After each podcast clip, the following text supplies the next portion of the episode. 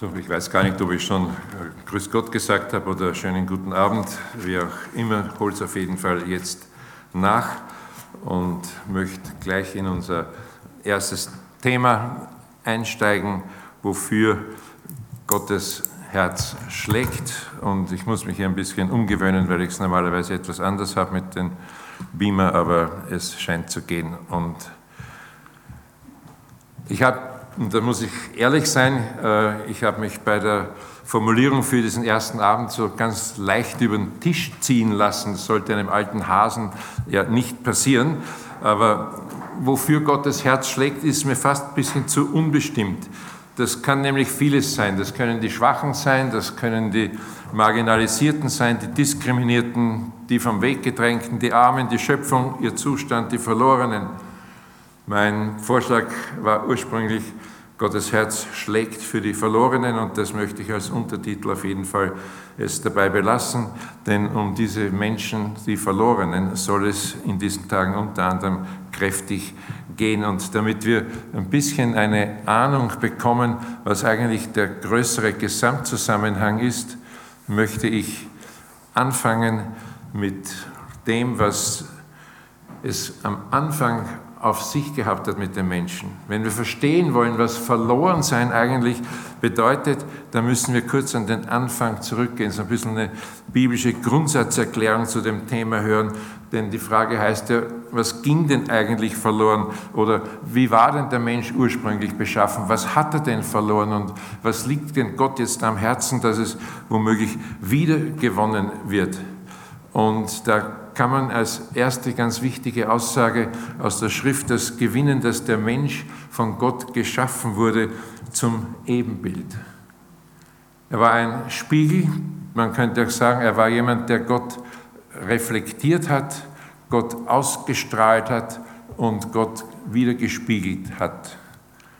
Es gibt da zwei Worte im Hebräischen, die sehr interessant sind für Ebenbild. Einerseits ist es das Wort Zelem, dass der Mensch ein Repräsentant ist, eine Darstellung Gottes in dieser Welt. Und dann sagt die Schrift von ihm auch noch, er ist Demut, er ist Gott ähnlich. Das wäre also die erste entscheidende Aussage. Als Gott den Menschen schuf, da wollte er jemanden, der ihn in dieser Welt darstellt, der ihn in dieser Welt repräsentiert, ein Wesen, an dem er erkennbar sein würde, jemand, der ihm ähnlich ist, der seine Züge trägt, der einfach eine komplette Vertretung Gottes in dieser Welt ist. Und diese Sachen über das Ebenbild, das lesen wir in 1. Mose 6, 1, Kapitel 1, Vers 26 und 27, vor allem 27, Gott schuf den Menschen zu seinem Bilde, Zelem. Zum Bilde Gottes schuf er ihn, schuf sie als Mann und als Frau. Und wenn man sich dann noch genauer anschaut, wie Gott diesen Menschen geschaffen hat, dann wird man sehen, dass er von Gott zunächst dann Leib und Seele bekommt. Aber es ist wichtig, das zu erfassen, was am Anfang gewesen ist. Denn dann wissen wir auch, was das Heil eigentlich bewirkt. Und wir werden sicherlich zunächst einmal daraus kommen, dass es beim Heil gar nicht in erster Linie darum geht, uns in den Himmel zu bringen. Das ist die Bonustrack, würde ich mal sagen. Ne? Das ist die Draufgabe. Es geht beim Heil zuallererst einmal ganz stark darum, dass der Himmel durch uns wieder auf die Erde kommt. Und so war es am Anfang, so war es am Anfang gemeint gewesen. Gott schuf den Menschen sich zum Bilde und dadurch wird der Mensch zu einem Wanderer zwischen zwei Welten, trägt den Himmel auf die Erde, trägt das Wesen Gottes vor die Welt. Das war seine Bestimmung. Deswegen schuf Gott ihn. Das ist eine Berufung, die er keinem Tier gegeben hat. Kein anderes Wesen hat eine vergleichbare Berufung wie der Mensch, als eben im Bilde Gottes geschaffen zu sein. Und dazu bekommt der Mensch von der Schrift her, so sagt uns das 1. Äh, Mose Kapitel 2, Vers 7, da machte Gott der Herr den Menschen aus Erde vom Acker, ist der Leib gemeint, ist ein männlicher Leib, ist ein bisschen kantig, äh, wie auch immer. Jedenfalls schuf Gott den Menschen aus Erde vom Acker und dann lesen wir auch, dass er eine Seele bekommt. Und dieses Wort für Seele ist ausgesprochen interessant. Das Wort für Seele ist hebräisch Nefesh. und bedeutet natürlich auch ich oder Person oder innerer Mensch, aber die ursprüngliche Bedeutung des Wortes war was anderes.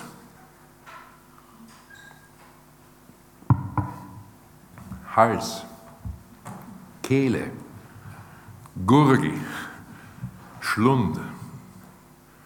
Meine Frau hat das noch einmal ergänzt bei einer Gelegenheit, Rachen. Also etwas, das eigentlich immerzu dürstet. Etwas, das voller Verlangen ist. Etwas, das immerzu hungert. Die Seele des Menschen ist darauf angelegt, erfüllt zu werden. Und man kann gleich dazu sagen, diese Anlage, erfüllt zu werden, verweist immer gleich zurück auf Gott, denn nur der, der die Seele schuf, kann sie auch erfüllen. Nichts in dieser Schöpfung ist groß genug, weit genug, spannend genug, reich genug, um den Hunger, mit dem diese Seele ausgestattet ist, zu stillen und um den Durst zu löschen. Also bekommt der Mensch eine Seele. Das griechische Wort Psyche ist, im, da muss man immer den hebräischen Hintergrund mitdenken. Das ist so eine eigene Geschichte, können wir jetzt nicht drauf an, eingehen. Herz kann man auch zu diesem inneren Menschen sagen. Leb im Hebräischen oder Kardia im Griechischen. Das ist die Personenmitte, das Herz, der Verstand, da wo die Entscheidungen getroffen werden. Und natürlich hat diese Seele dann auch einiges an Fähigkeiten mitbekommen. Fähigkeit zu denken, die Fähigkeit zur Sprache, die Fähigkeit zu fühlen, zu wollen, Geschichte zu machen, Kultur zu schaffen. Alles das sind Begabungen, die die Seele mitbekommen haben und die sind an sich alle auch jetzt einmal neutral, allerdings auf etwas ganz Interessantes angewiesen, nämlich darauf angewiesen, gesteuert zu werden gelenkt zu werden. Und das setzt unser Vers auf eine ganz interessante Weise fort, nämlich dass Gott sagt, der Mensch aus Erde vom Acker geschaffen, dann diese Seele und jetzt empfängt der Mensch auch noch etwas in sein Leben hinein, nämlich den Geist Gottes, Neshama oder Adama von der Erde genommen. Da machte Gott der Herr den Menschen aus Erde vom Acker, blies ihm den Odem des Lebens in seine Nase und so wurde der Mensch ein lebendiges Wesen. Und wird dieser Spiegel, wird diese Reflexion. Das heißt, was den Menschen ausmacht, ist nicht nur, dass er einen Leib hat, oder seelische Funktionen. Seelische Funktionen finden wir auch bei Tieren. Unsere Katze hat einen ausgesprochen ausgeprägten Willen. Äh, bei Hunden ist es ein bisschen anders, wie auch immer. Es gibt beschränkte seelische Funktionen überall. Nur während das Tier vom Instinkt gesteuert wird, ist der Mensch hier anders beschaffen. Und der Schlüssel, den man auf keinen Fall übersehen und überhören dürfte, wäre dies, er blies ihm den Odem des Lebens in seine Nase.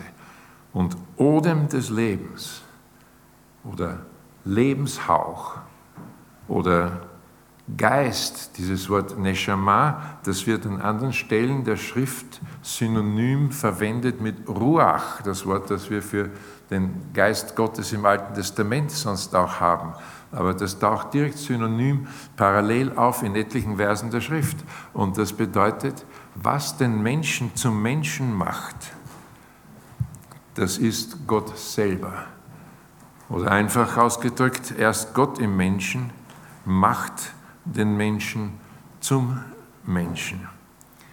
Und in dieser Beschaffenheit, da war alles wirklich sehr gut. Der Mensch hat Gott verkörpert, der Mensch hat Gott repräsentiert. Übrigens, wenn ich sage verkörpert, dann meine ich das wirklich so. Wir haben manchmal in unserer Frömmigkeit so ein Element drinnen, als wäre das Materielle oder das Gestalthafte in dieser Welt so der Gegensatz zum Geistlichen.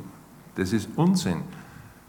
Der Körper, die Gestalt, das ist nicht der Gegensatz zum Geistlichen, sondern das ist der Ausdruck des Geistlichen. Wenn Gott sich äußert, wenn er sein Wort spricht und etwas von sich in diese oder von sich preisgibt, dann gewinnt es immer eine Gestalt. Also Gestalt ist nicht der Feind des Geistes, sondern das hätte jetzt ganz weitreichende Folgen in verschiedenen Aspekten, die wir jetzt nicht nachvollziehen können. Aber Gestalt ist der Ausdruck des Geistes und so hat der Mensch Gott verkörpert, repräsentiert und vertreten, trug das Leben Gottes in sich, war im Ebenbild Gottes geschaffen, hatte den gleichen guten Charakter wie Gott selber. Und wenn Gott im Leben ist, dann hieß das, der Mensch war gut. Da war Würde, da war Schönheit, da war Herrlichkeit. Er war ein Freund Gottes und da war Nähe und Vertrautheit und so war es eben wirklich sehr gut. Und diese ganze Gemeinschaft, das war Geschenk. Und natürlich das Beste, was man sich überhaupt vorstellen kann. Der Mensch lebt aus, wofür er geschaffen ist, die Gegenwart Gottes. Und wenn du nach dem fragst, was eine Seele erfüllen kann, was eine Seele gestillt sein lässt, dann ist es immer der Geist Gottes.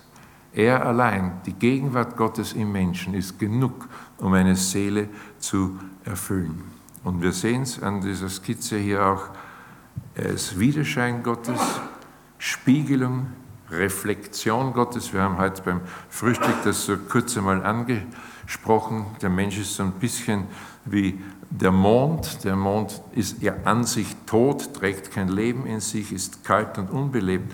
Aber in einem Aspekt ist es schon sehr interessant. Er trägt kein Licht in sich, aber er kann Licht reflektieren, wenn die Sonne ihn bescheint, solange nichts dazwischen tritt. Übrigens, nur in Klammern ist mir noch äh, aufgefallen beim Nachdenken von diesem Bild, jetzt so nicht wie es am Anfang war, aber so jetzt haben wir natürlich auch Phasen wie der Mond. Gell?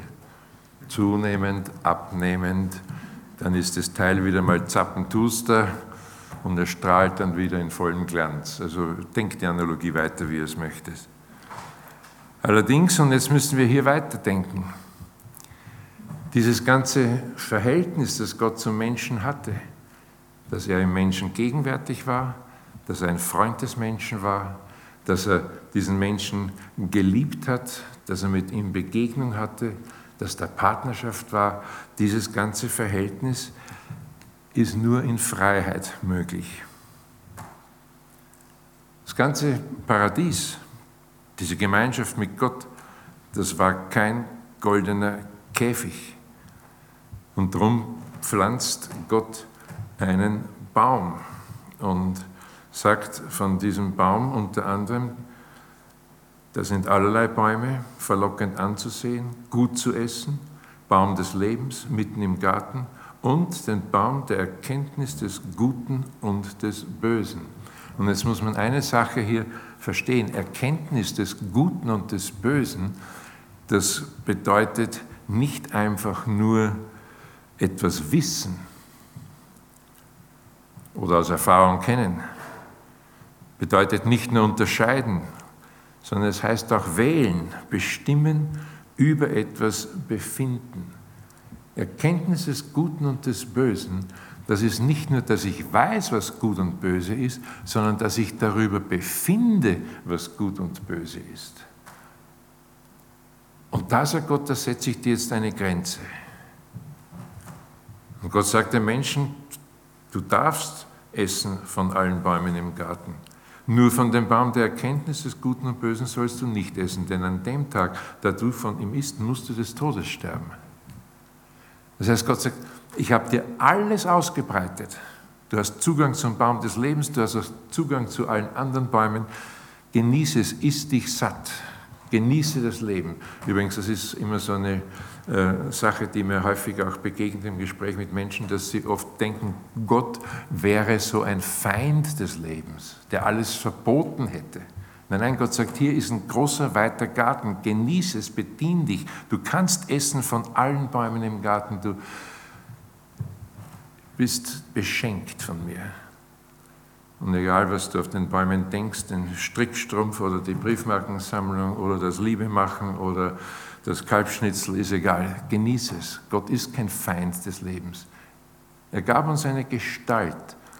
Und zu dieser Gestalt gehört der Leib. Und dieser Leib, der darf auch genießen und fröhlich sein. Nur eines, sagt Gott, das behalte ich mir vor. Das Befinden über Gut und Böse, entscheidend darüber, was Gut und Böse ist, das lege ich nicht in deine Hand. Wenn du allerdings diese Entscheidung in die eigene Hand nimmst, also die Frucht von dem Baum nimmst, sagt Gott, dann stirbst du des Todes. Dann verlierst du das Leben. Und wir wissen, wie die Sache dann leider weitergegangen ist, dass wir in 1. Mose 3 lesen, dass die Schlange listiger war als alle Tiere auf dem Feld und dass es der Schlange, ich kann das jetzt nicht ausführen alles, aber dass es der Schlange gelingt, den Menschen von Gott wegzulocken. Und dass es der Schlange gelingt, den Menschen zu verführen. Die Schlange ist vom Hebräischen her ein interessantes Wort. Nachash kann zunächst ganz einfach Schlange bedeuten, aber es ist auch eine Bedeutung drinnen, die heißt der Glänzende. Da merken wir schon, von welcher Beschaffenheit der Feind ist. Schillernd schön, glänzend, geschmeidig, subtil, verdreht, verlogen, durchaus eine beeindruckende Erscheinung. Nachash, der Glänzende. Ja, und dann glaubt der Mensch der Lüge des Feindes und bringt dann damit zum Ausdruck, ich nehme mein Leben selbst in die Hand. Ich kann Mensch sein ohne Gott. Ich brauche Gott nicht zum Menschsein. Ich kann die Entscheidung über Gut und Böse in die eigene Hand nehmen, selber darüber befinden und damit passiert was ganz Eigenartiges. Der Mensch möchte nicht mehr Gott ebenbildlich sein, sondern Gott ebenbürtig. Das war ja das Angebot der Schlange. Nimm von dem Baum und du wirst sein wie Gott. Nicht mehr ebenbildlich, sondern ebenbürtig. Und dann merken wir das, sie nahmen, sie aßen und dann kommt eine Reihe von unangenehmen Folgen in Gang, nämlich Gott nimmt sein Leben weg. Gott zieht sein Leben aus dem Menschen zurück. Und da, wo das Leben gewesen ist, da zieht der Tod ein. Das Neue Testament lässt uns da überhaupt nicht im Unklaren darüber, dass der Mensch eben seit diesem Fall geistlich tot ist. Und geistlich tot heißt das Leben Gottes hat sich zurückgezogen. Er ist nicht mehr Träger dieses Lebens. Gott ist nicht mehr Menschen gegenwärtig. Johannes 5,24 hat es drinnen, dass Jesus sagt, wer an mich glaubt, wie die Schrift sagt, der kommt nicht ins Gericht, sondern er ist vom Tod zum Leben hindurchgedrungen. Und man muss sich klar machen, von welchem Tod Jesus redet. Natürlich vom geistlichen Tod. Biologisch waren die Leute ja existent, die standen ja vor ihm seelisch auch, die konnten reden und konnten ihm widersprechen oder sich Gedanken machen. Nein, nein, sagt er, das Leben, das euch fehlt, ist weder leiblich noch seelisch. Das ist alles da. Aber ihr seid Menschen, denen das Leben aus Gott fehlt.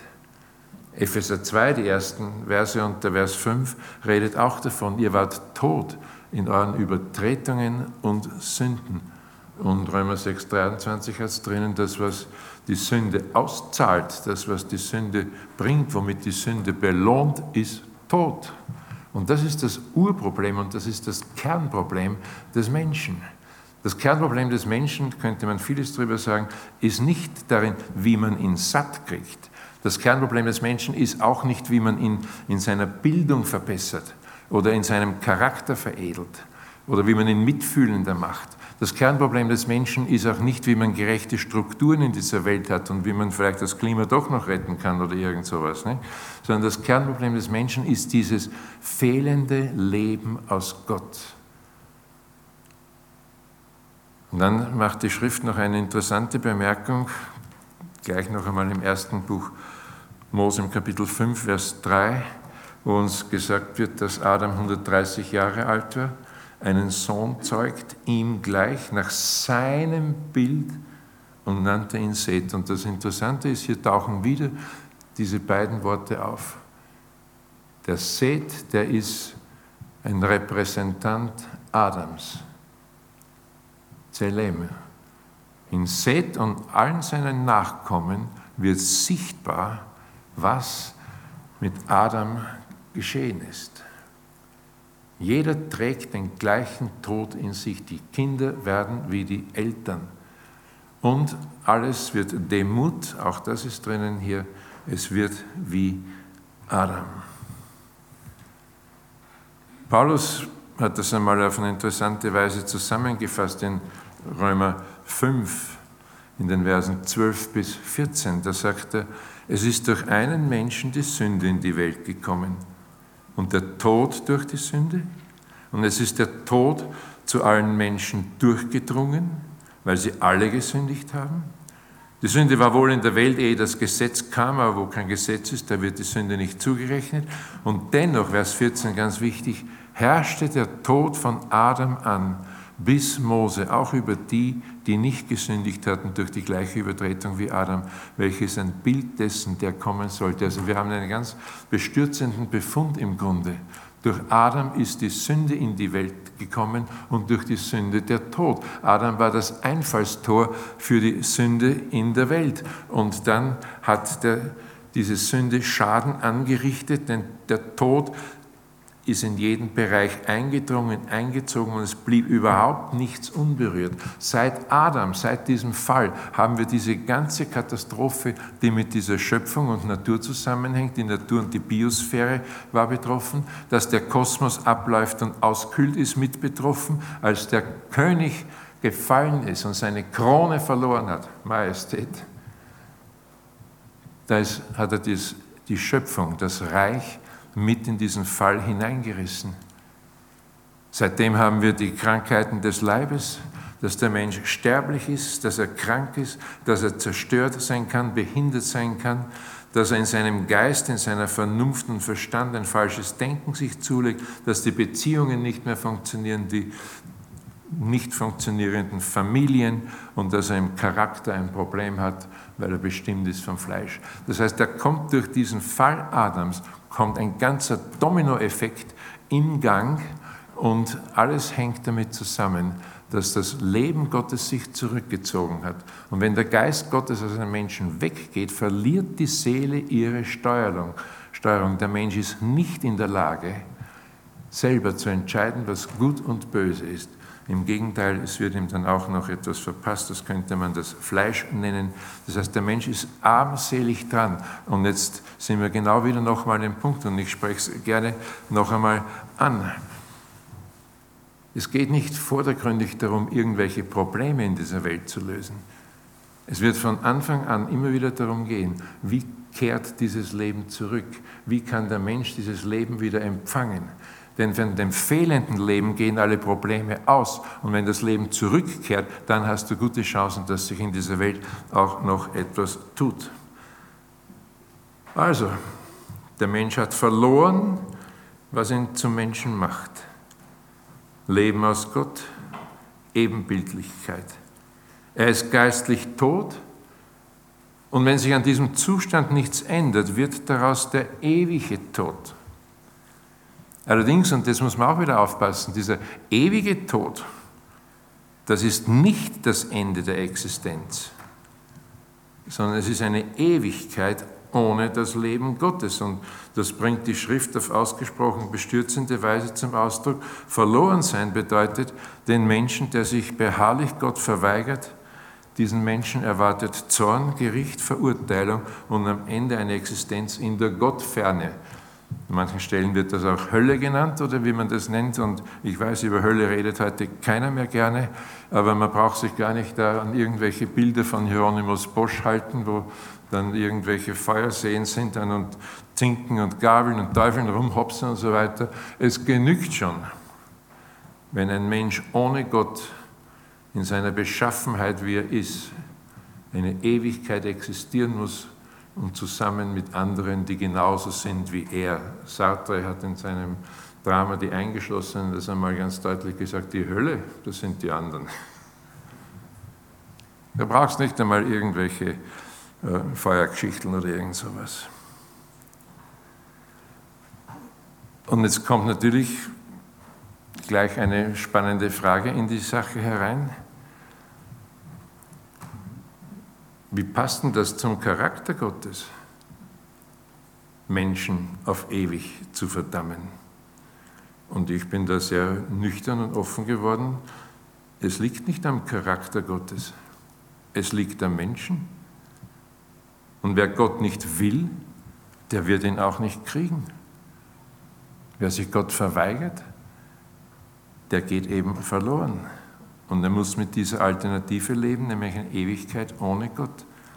Und nach dem Zeugnis der Schrift wird das nicht gemütlich. Und ich würde auch dazu sagen, wir sollten uns als Gemeinde nicht über den Ernst der Lage hinwegschummeln und Betroffene außerhalb von uns täuschen, wird schon nicht so schlimm, oder in falscher Sicherheit wiegen. Manchmal wird gesagt, ja, du sprichst über Verlorengehen oder über Verdammnis. Jetzt drohst du uns aber. Sage ich, nee, ich drohe euch überhaupt nicht. Ich warne. Und jemanden, der sich in einer tödlichen Gefahr befindet, nicht zu warnen, das wäre lieblos. Das wäre im Grunde unmenschlich. Natürlich gibt es verschiedene ähm, Strategien auch zu dem Thema äh, theologische Hindernisse. Ne, manche würden sagen, ja, die Leute, die getauft sind, die sind eher auf der sicheren Seite. Nicht? Die sind in der Taufe schon wiedergeboren worden. Ja, sage Pustekuchen. Das ist volkskirchliches Taufverständnis, kann ich in der Schrift nicht erkennen. Andere sagen, ja, wir können da sowieso nichts machen, denn wenn Gott das schon entschieden hat und vorherbestimmt hat, wer erlöst wird und wer verloren geht, doppelte Prädestination, das sollen wir dann noch groß machen. Manche vertreten eine Lehre von der Allversöhnung, die soll im Schwabenland nicht gänzlich unbekannt sein, wie ich hier weiß. Ich es genügend hier herum, dass Gott am Ende doch es für alle gut macht, egal wie das dann ausformuliert wird. Andere würden sagen, Nee, wenn ein Mensch nicht zum Glauben gekommen ist, dann hört er auf zu existieren und wird ausgelöscht und ist einfach nichts mehr. Und andere würden sagen, ja, wir sind als Christen doch ein bisschen intolerant, dass wir glauben, es führt überhaupt nur unser einziger Weg über Jesus zum Heil. Das ist heute auch nicht mehr politisch korrekt, denn man darf heute nicht mehr so ohne weiteres darüber reden, dass nur einer selig macht. Da muss man die anderen auch zu Wort kommen lassen. Ich werfe da fröhlich dann in die Debatte ein, dann macht bitte einfach mal eure Hausaufgaben. Und ihr werdet schnell herausfinden, dass der Vater Jesu Christi mit Allah überhaupt nichts gemein hat. Das sind nicht zwei, die eins sind und nur verschiedene Namen tragen. Und du kannst den Buddhismus und du kannst den Hinduismus nicht mit Jesus Christus vergleichen. Das funktioniert einfach nicht. Das ist so unsere intellektuelle und theologische Leichtfüßigkeit, die wir uns da im Westen angewohnt haben. Aber von der Schrift und von der Realität ist das nicht gedeckt. Also, und das ist die Problematik in dieser ganzen Geschichte, wir haben es mit Verlorenen zu tun. Ist einfach so. Und die Schrift, die an sich von einer ganz großen Barmherzigkeit Gottes auch redet, redet gleichzeitig von der Möglichkeit des Verlorengehens. Ich nenne uns nur einen Vers in dem Zusammenhang, das steht bei Hesekiel in Kapitel 34, Vers 16. Ich will das Verlorene wieder suchen, das Verirrte zurückbringen, das Verwundete verbinden, das Schwache stärken und was fett und stark ist behüten.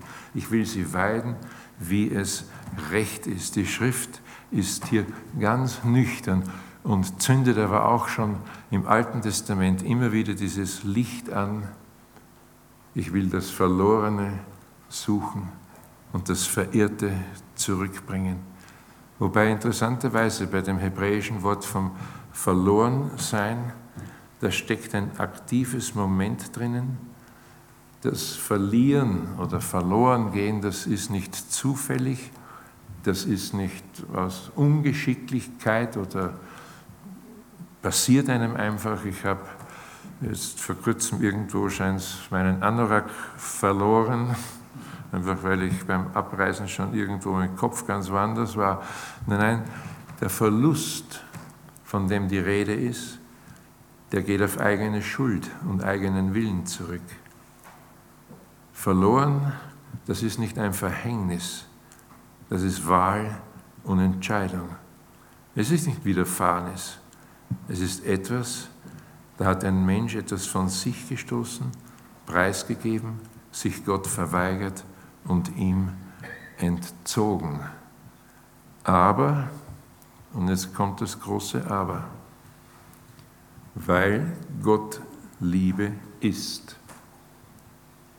1. Johannes 4, Vers 8 und grenzenlos barmherzig. 2. Mose 34, 6 bis 7. Und weil er an seinem Menschen hängt und Zuwendung pur ist. Und weil er nicht vergessen kann. Er kann sein Geschöpf nicht vergessen, so wie sie eine Frau ihres Kindleins nicht vergessen kann. Jesaja 49, Vers 15 und er nicht verloren gehen lassen will, weil er ihn wieder haben möchte und mit sich beschenken möchte, weil er sich nicht mit diesem Verlust abfinden will, beginnt in der Schrift etwas ganz anderes, eigentlich relativ früh, nämlich ein langer Weg der Liebe. Und für diesen langen Weg der Liebe hat Gott sich immer wieder Leute berufen, damit sie die Botschaft überbringen, denn Sendung, das ist die Leidenschaft des dreieinigen Gottes. Also wir haben einmal das, wie Gott den Menschen schuf. Was dann schief ging. Und das, was da schief ging, das hat ganz stark damit zu tun gehabt, dass eben der Mensch das Leben, was Gott von sich gestoßen hat oder das Gott ihm entzogen hat, man kann es ausformulieren, wie man möchte, und dass dieser Mensch dann buchstäblich verloren ist und eine Menge verloren hat und Gott gleichzeitig sich mit diesem Verlust eben nicht abfindet, weil er Liebe ist, weil er barmherzig ist, weil er den Menschen gewinnen möchte. Und darum sucht er sich immer wieder Leute, durch die er Sendung machen kann. Mission, Evangelisation. Leute, die sein Wort ausrichten. Leute, die noch einmal eine gute Nachricht hineinbringen, so wie der Hesekiel das hier sagt, ich will das Verlorene wieder suchen und das Verirrte zurückbringen. Das Verwundete will ich verbinden, das Schwache stärken. Gott hat sich immer wieder Boten gesucht. Und ich habe nur eine ganz kleine Aufstellung gemacht, einmal, wo das überall sichtbar wird. Dass Sendung die Leidenschaft des dreieinigen Gottes ist. Schon im vierten Kapitel fängt das an, dass man anfängt, den Namen des Herrn auszurufen und anzurufen. Vorher hatte Gott schon gesagt, da wird Feindschaft sein. Zur Schlange hat er gesagt, zwischen dir und dem Weib, deinem Nachkommen, ihrem Nachkommen, der wird dir die Ferse, äh, den Kopf zertreten und du wirst ihn in die Ferse stechen. Es fängt von Anfang an, wo das Dilemma passiert, dieses Verheißen an diese Verheißungsgeschichte, wo er sagt, ich lasse es nicht dabei. Und er macht eine Urverheißung und er sucht sich Leute, die ihn ausrufen und anrufen. Selbst der Bau der Arche war ein Missionsunternehmen. Ist euch das schon mal aufgefallen? Noah war ein Prediger der Gerechtigkeit. So sagt 2. Petrus 2, Vers 5.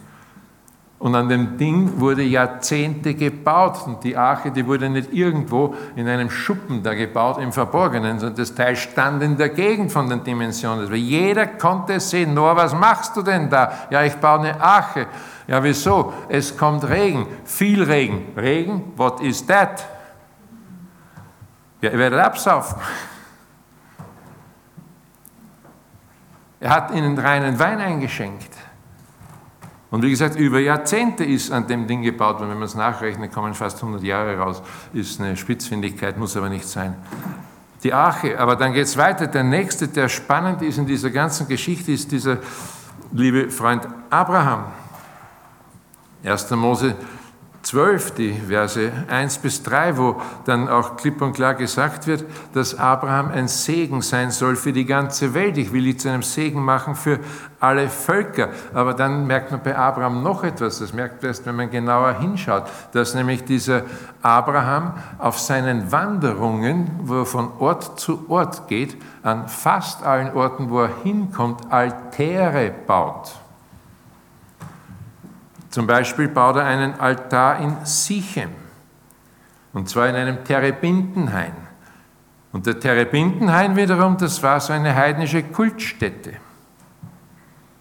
Das war die Ecke, wo man die Geister angerufen hat. Bei der Eiche Moore. Und diese Moore, das war ein Baum, den man übersetzt am besten, der Name, den dieser Baum trägt, Moore bedeutet Lehrer. Ein Baum, der ein Lehrer ist. Da saßen die Schamanen, die Zauberer, die Grübler, die Geisterhörer drunter und haben sich Orakel geben lassen. Und mitten in so einem Terebintenhain baut der Abraham seinen Altar. Holla die Waldfee, kann ich nur sagen.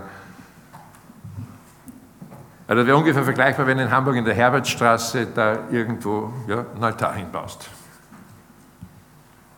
Und das war aber eine Steilvorlage für Mission. Denn wenn der diesen Altar baut, sagen die anderen, die Kananiter waren damals im Land, sagen, was machst du da, was baust du hier? Einen Altar. Ja, für welchen Gott? Schon musst du dich erklären. Er baut dann auch noch einen Altar äh, bei Bethel, dann einen im Hain Mamre, und dann auch in Beersheba.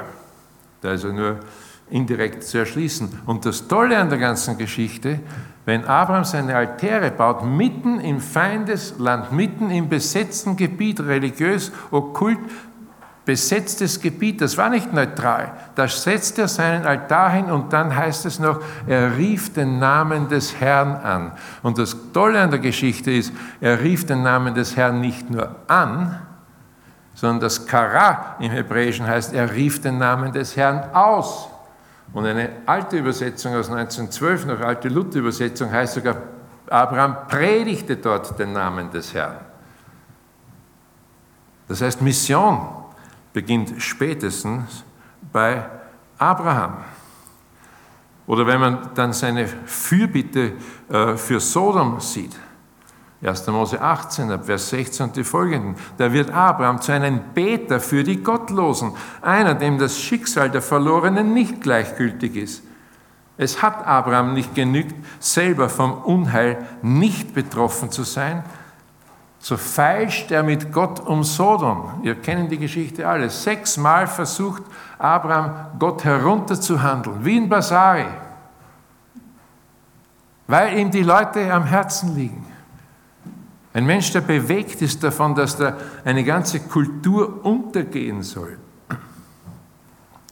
Ja, und dann geht es weiter natürlich mit Israel und da sage ich nur einen kleinen Satz zum Thema Erwählung dazu. Wir denken bei Erwählung ja in erster Linie immer daran, obwohl das Wort das nie wirklich bedeutet. Aber wir denken immer daran, Erwählung, das ist so eine Heilsautomatik, wo ein paar Leute oder ein Volk erwählt werden und damit automatisch das Heil bekommen und alle anderen sind ausgeschlossen. Und das stimmt nicht. Erwählung ist nicht Bevorzugung zum Heil. Erwählung ist Beauftragung. Erwählung ist Berufung, Bestimmung. Erwählung hat vor allem mit einer Aufgabe zu tun, die jemandem anvertraut wird. Und da ist natürlich Israel ganz stark, als es durch den Exodus geführt wird, da fängt es schon da an, dass viel fremdes Volks mitzog. Und da sind nicht nur Israeliten ausgezogen aus Ägypten, sondern die haben andere gleich mal untergehakt. So wisst ihr was, wenn wir schon aufbrechen, kommt mit. Man hat sich um die Leute gekümmert. Und als Israel dann am Sinai ankommt, da merkt man, dieser Bund am Sinai, das ist nicht nur der Bund, wo das Gesetz gegeben wird, sondern ist, der Sinai-Bund ist auch ein Liebesbund und der Sinai-Bund ist vor allem ein Missionsbund. Und wenn man fragt, wozu ist denn Israel gedacht, dann würde ich sagen, Israel ist gedacht gewesen als ein Modellvolk, an dem Gott selber sein Wesen klar machen möchte. 5. Mose, Kapitel 4, die Verse 5 bis 8. Siehe, ich habe euch gelehrt, Gebote und Rechte, und ihr sollt danach tun in dem Land, in das ihr kommen werdet, um es einzunehmen. Haltet sie nun und tut sie. Denn dadurch geltet ihr als weise und verständig bei allen Völkern, dass wenn sie alle diese Gebote hören, sagen müssen, was für ein weise und verständige Leute sind das, ein herrliches Volk. Denn wo ist so ein herrliches Volk, dem Gott so nah ist, wie uns der Herr, unser Gott, so oft wir ihn anrufen? Wo ist ein großes Volk, das so gerechte Ordnungen und Gebote hat, wie dieses ganze Gesetz, das ich euch vorlege? Israel ein Modellvolk und die Welt soll es sehen. Die Welt soll es sehen, was es heißt, wenn man mit einem lebendigen Gott in Beziehung lebt. Das war die Berufung Israels. Nicht einfach das Heil geschenkt oder nachgeworfen zu bekommen, sondern ein Modell für die Welt zu sein.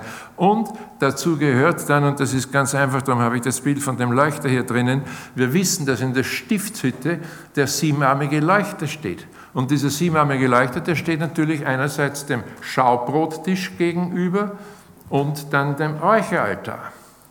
Der Schaubrottisch, da werden die Dinge des Alltags geregelt. Kann man jetzt nicht ausführen. Der Leuchter weist, anders als der Schaubrottisch, der auf den Beruf hinweist, da weist der Leuchter auf die Berufung Israels hin. Und Berufung heißt, Israel sollte der Welt voranleuchten. Israel sollte ein Licht für die Welt sein. Israel sollte das Volk sein, in dem die Welt den Charakter Gottes erkennt. Es sollte als erstes Volk den Leuten voranblühen. Darum hat der Leuchter an diesen Schäften da auch die Blüten des Mandelbaumes, denn der Mandelbaum, das ist der erste Baum in Israel, der blüht. Er sollte als erstes den Völkern voranblühen, voranleuchten. Das war die Berufung Israels. Und ich habe hier eine schöne Sache gefunden, die ich, hier ist das Modell voll, Entschuldigung, und wo man dann etwas sehen kann. Ähm, Jona ist dann so ein Totalversagen, den lassen wir jetzt einmal weg, den Kerl, das ist der lausigste Missionar aller Zeiten, aber gut. Ja, das wäre wär eine eigene Geschichte. Nee, ich will euch was zeigen. Israel, Leuchter, und dann schaut euch das mal an. Das ist so ein siebenarmiger Leuchter geschildert, aufgezeigt. Und dann, wenn du den Namen Jesu nimmst, Jeshua, dann hat das im Hebräischen, endet jeder Buchstabe so mit seinem Schwänzchen da oben raus, wie eine kleine Flamme. Und dann setzt du das auf den Leuchter und dann bekommst du plötzlich eine schöne Antwort. Jesus ist als Licht der Welt gemeint und gedacht. Jesus, das Licht der Welt, setzt die Sendung Israels voll als Israel die Sendung verweigert hat, als Israel nicht mehr länger Gott der groß zur Verfügung stehen wollte, immer mehr in sich selber sich verschlossen hat, sich immer mehr in sich selber verkrochen hat, da ist Jesus gekommen und sagt, nee, nee, Leute, ich setze die Sendung Israels fort, denn ich bin jetzt das Licht der Welt. Wir haben äh, über die Propheten dann noch eine ganze Menge andere Dinge, die verkündigen, die sprechen. Wenn man es zusammenfassen möchte, zunächst einmal, was am Anfang war, Leben aus Gott, das den Menschen zum Menschen macht. Und dann gibt der Mensch dieses Leben preis, die Beziehung gibt er preis und von da ist er ein Verlorener. Und als Verlorener unter einer drohenden Gefahr. Aber Gott belässt es nicht dabei, sondern hat die ganze Heilsgeschichte hindurch immer wieder sich Menschen berufen, erwählt für eine Aufgabe, nämlich ihn dieser Welt vorzustellen, ihn der Welt zu verkünden. Durch diese Boten hat Gott eingeladen, durch diese Boten hat Gott versucht, die Menschen zurückzuholen und zu sich zurückzubringen. Und das ist eine ganz einfache Sache, dass das in Jesus gipfelt. Wir sehen morgen dann noch mehr dazu, denn Jesus ist gekommen, um zu retten. Und ich sage es in Klammern noch einmal dazu.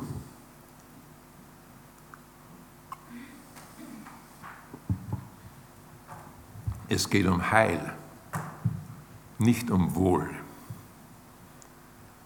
oder Glück. Und ganz viel Verkündigung, auch in Gemeinden, die ich immer wieder so gelegentlich mitbringe, mitkriege.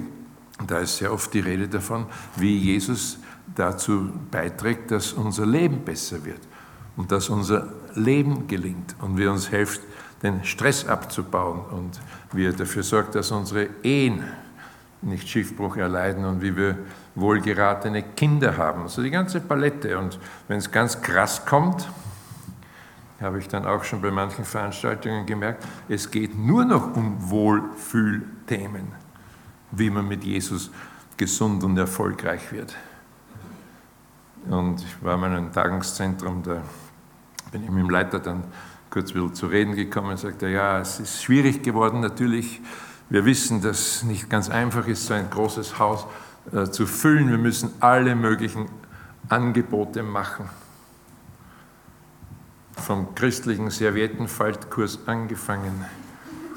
Und dann sagt er, der Sündenfall für uns, vor ein paar Jahren habe ich eine Freizeit gehabt für Frauen, Walking in High Heels, also in Stöckelschuhen. Christlich in Stöckelschuhen herumgehen. Er hat gesagt, wir haben es kapiert, machen wir nicht mehr. Machen wir auf keinen Fall mehr. Nein, nein, sagt Jesus, bin gekommen, nicht euch glücklich zu machen, sondern euch das Heil zu bringen. Ich bin nicht gekommen, euch gesund zu erhalten, sondern euch um das Leben zurückzubringen. Dass ich mich um anderes gelegentlich auch kümmere, allerdings ohne, dass ihr ein Muster rauskriegt, warum ich es mal tue und mal nicht. Hand aufs Herz, könnten wir einen schönen, fröhlichen Abend allein zu dem Thema verbringen, warum wir Gott nicht in den Griff kriegen. Der, der, der macht oft nicht, was wir wollen, ne? stimmt's? Ich weiß, ihr habt auch eine Latte mit erhörten Gebeten. Doch, ich auch. Und ich habe mindestens genauso viele nicht erhörte Gebete. Stimmt's? Ja, und dann, dann, dann wird es natürlich spannend in der Beziehung. Was soll ich mit einem Gott, der nicht meinen Willen tut? Da wird es abgründig. Ein Gott, der nicht pariert, der mir nicht gehorcht. Und man könnte da vieles darüber erzählen. Das sind oft schmerzhafte Erfahrungen auch. Aber es könnte vielleicht daran liegen, dass Gott sagt, wenn es mir um eine Sache geht, dann geht es mir darum, dass ich dir zumute, mit unerfüllten Wünschen zu leben, damit du die Erfüllung, Nefesh, nur bei mir suchst. Und es kann sein, dass manche Sachen einem vorenthalten bleiben in diesem Leben, dass Dinge einfach nicht sich so entwickeln, wie wir es gerne hätten und Gott unsere Gebete in der Richtung nicht erhört. Und es hat vielleicht einen einzigen Grund, dass Gott sagt, ich möchte, dass du alle Erfüllung und alle Stillung in mir findest.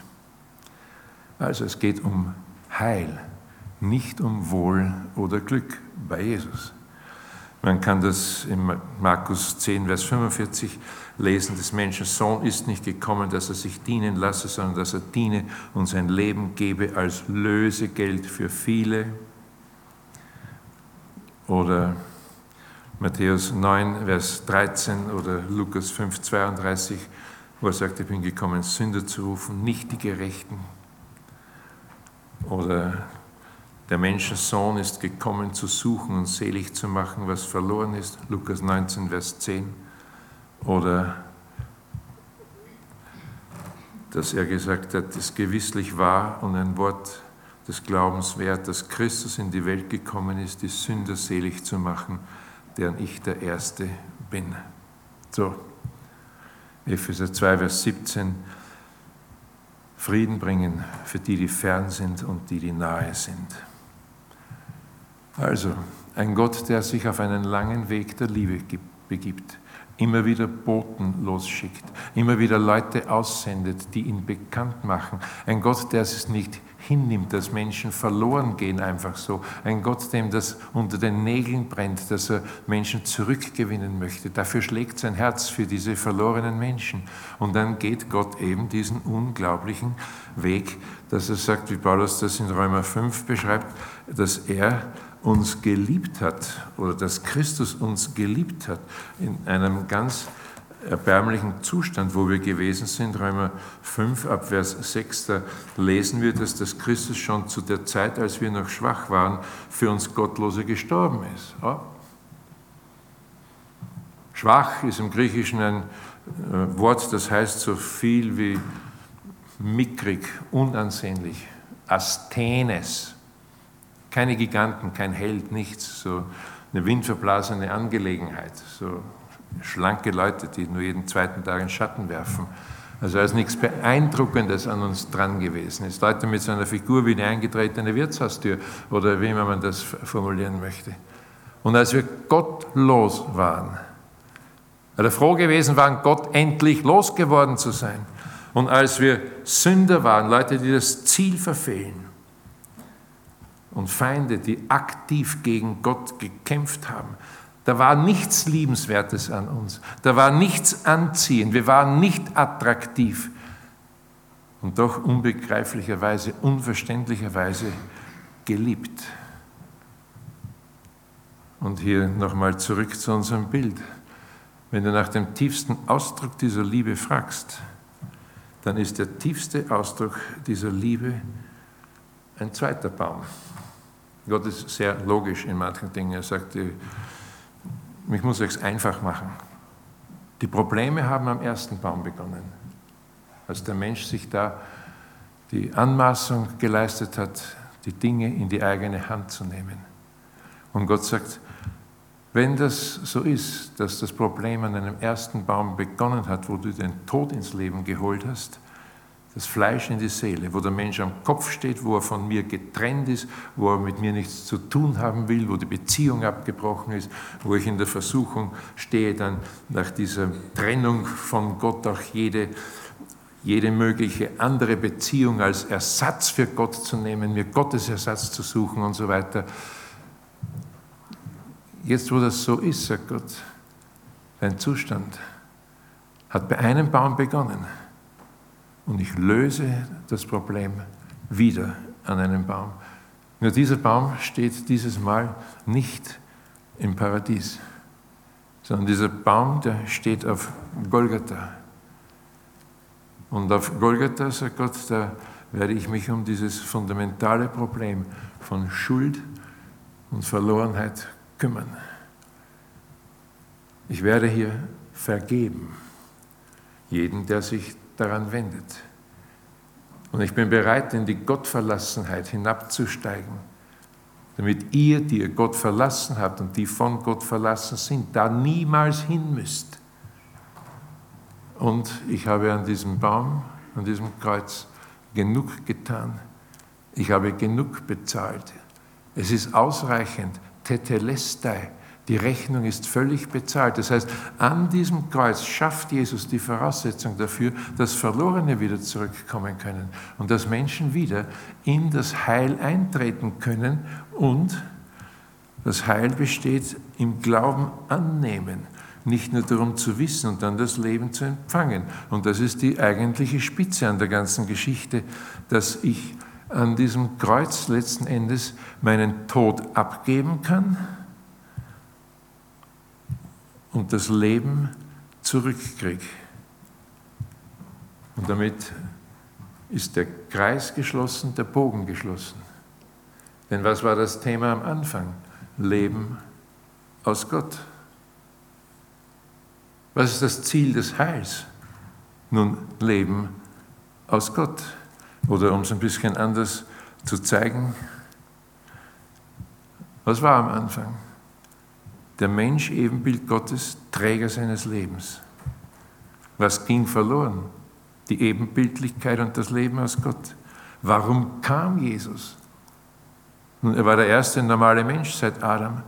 Er war wieder Träger des Lebens und Ebenbild Gottes. Wir sehen es morgen noch ein bisschen genauer. Und dann stirbt er den Tod für Sünden und bringt das Leben zurück. Und so schaut Christus im Grunde aus wie der erste Adam. Und der Kern ist immer das, das Heil bringt die Wiederherstellung des Ebenbildes.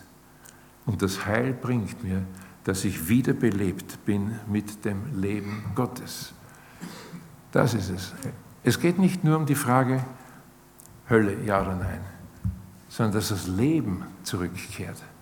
Es geht um diese ganz einfache Frage, und hier schließe ich ab, dass wir nicht verloren gehen, sondern das ewige Leben haben. Aber aufpassen, ewiges Leben, das ist nicht die Existenz nach dem Tod, sondern ewiges Leben beginnt schon vor dem Tod.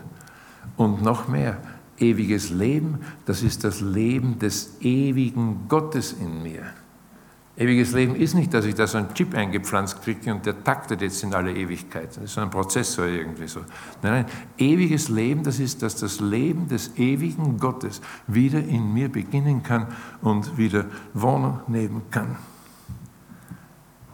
Und findet es beim Johannes noch viele andere Stellen, dass Jesus sagt, ich bin gekommen, dass sie das Leben und es in Fülle haben sollen. Und mit Fülle wiederum nochmal. Mit Fülle ist nicht der ganze Kram gemeint, mit dem wir uns in unserem Leben ausstaffieren, sondern dass es überfließend ist. Ein Leben, das ausreicht ist. Ein Leben, das den Durst meiner Seele stillt. Ein Leben, das den Hunger meines Lebens, meiner Existenz stillt. Gott sagt, nur ich bin gut genug für alles das, was wirklich wichtig ist in deinem Leben. Und ich lebe und ihr sollt auch leben. Und wie gesagt, solche Aussagen von Jesus haufenweise. Also nochmal, da war das Leben am Anfang. Dann ging es verloren. Und der Mensch streift unruhig durch dieses Leben auf der Suche nach Ersatz. Aber nichts ist geeignet, den Durst und Hunger seiner Seele zu stillen.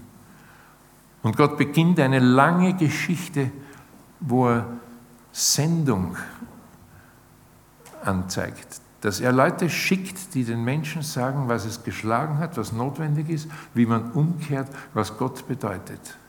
Und das fängt im Paradies schon an, geht dann über Abraham und vor allem über Israel und dann die zahllosen Stimmen der Propheten. Gott will Sendung, den Leuten ausrichten, wie sie beschaffen sind und wie das geändert werden kann. Und als Gott die Sache in die Hand nimmt und in Christus das Leben zurückbringt in diese Welt und Christus dann am Kreuz stirbt, geht es nicht nur um seinen Tod für uns, sondern es geht dann nach seiner Auferstehung nach Pfingsten um sein Leben in uns. Und dann passt die Geschichte wieder. Und da würde ich sagen, das zu verkündigen, das ist zu bezeugen, das zu den Menschen einzuladen. Und verloren, es geht nicht nur um Hölle oder Himmel, sondern es geht um diese Frage, dass Gott sein Leben wieder in Menschen hineintragen kann. Nicht, dass der Mensch in den Himmel kommt, das ist die Bonusmeile, sondern dass der Himmel in den Menschen wieder auf die Erde kommt. Und dass das, was Gott ist in der unsichtbaren Welt, auf Erden eine Gestalt hat, in der er sich verwirklicht, erklärt, verklärt und verherrlicht. Hier lasse ich es und falte noch die Hände und wir möchten beten. Herr Jesus Christus, wir möchten dir einfach dafür danken, dass du derjenige bist, der diesen Weg aus dem Vaterhaus in diese Welt gegangen ist. Du hättest dir das nicht antun müssen. Weder die Abgründe noch den Schmutz noch die Verdorbenheiten. Du hättest das Sein beim Vater genießen können. Und trotzdem bist du diesen Weg gegangen als der Gesandte Gottes, als der Gesandte des Vaters, als der Gesalbte und der, der geschickt wurde, damit er dieser Welt das Leben verkündigt und es vor Augen stellt. Und dann dürfen wir wissen, eigentlich ist Mission und Evangelisation nichts anderes als Einladung zu diesem Leben. Aber nicht nur, um die, den Himmel nicht zu verpassen, sondern dass das, was des Himmels ist, jetzt schon in diesem Leben auf dieser Erde anfängt. Das ist unsere Berufung, dafür Boten und Zeugen zu sein. Wir möchten es von dir lernen, von dir abkupfern, wie du Sendung gelebt hast und gelehrt hast. Und dann möchten wir uns bewegen lassen, selber in diese Sendung einzutreten, dass wir auch Beter werden für die Gottlosen und Wanderer zu ihnen hin und ihnen immer wieder die Chancen, die du anbietest, vorlegen. Denn das ist unsere Berufung, das ist unsere Erwählung, das ist unser Auftrag und unsere Aufgabe. Amen.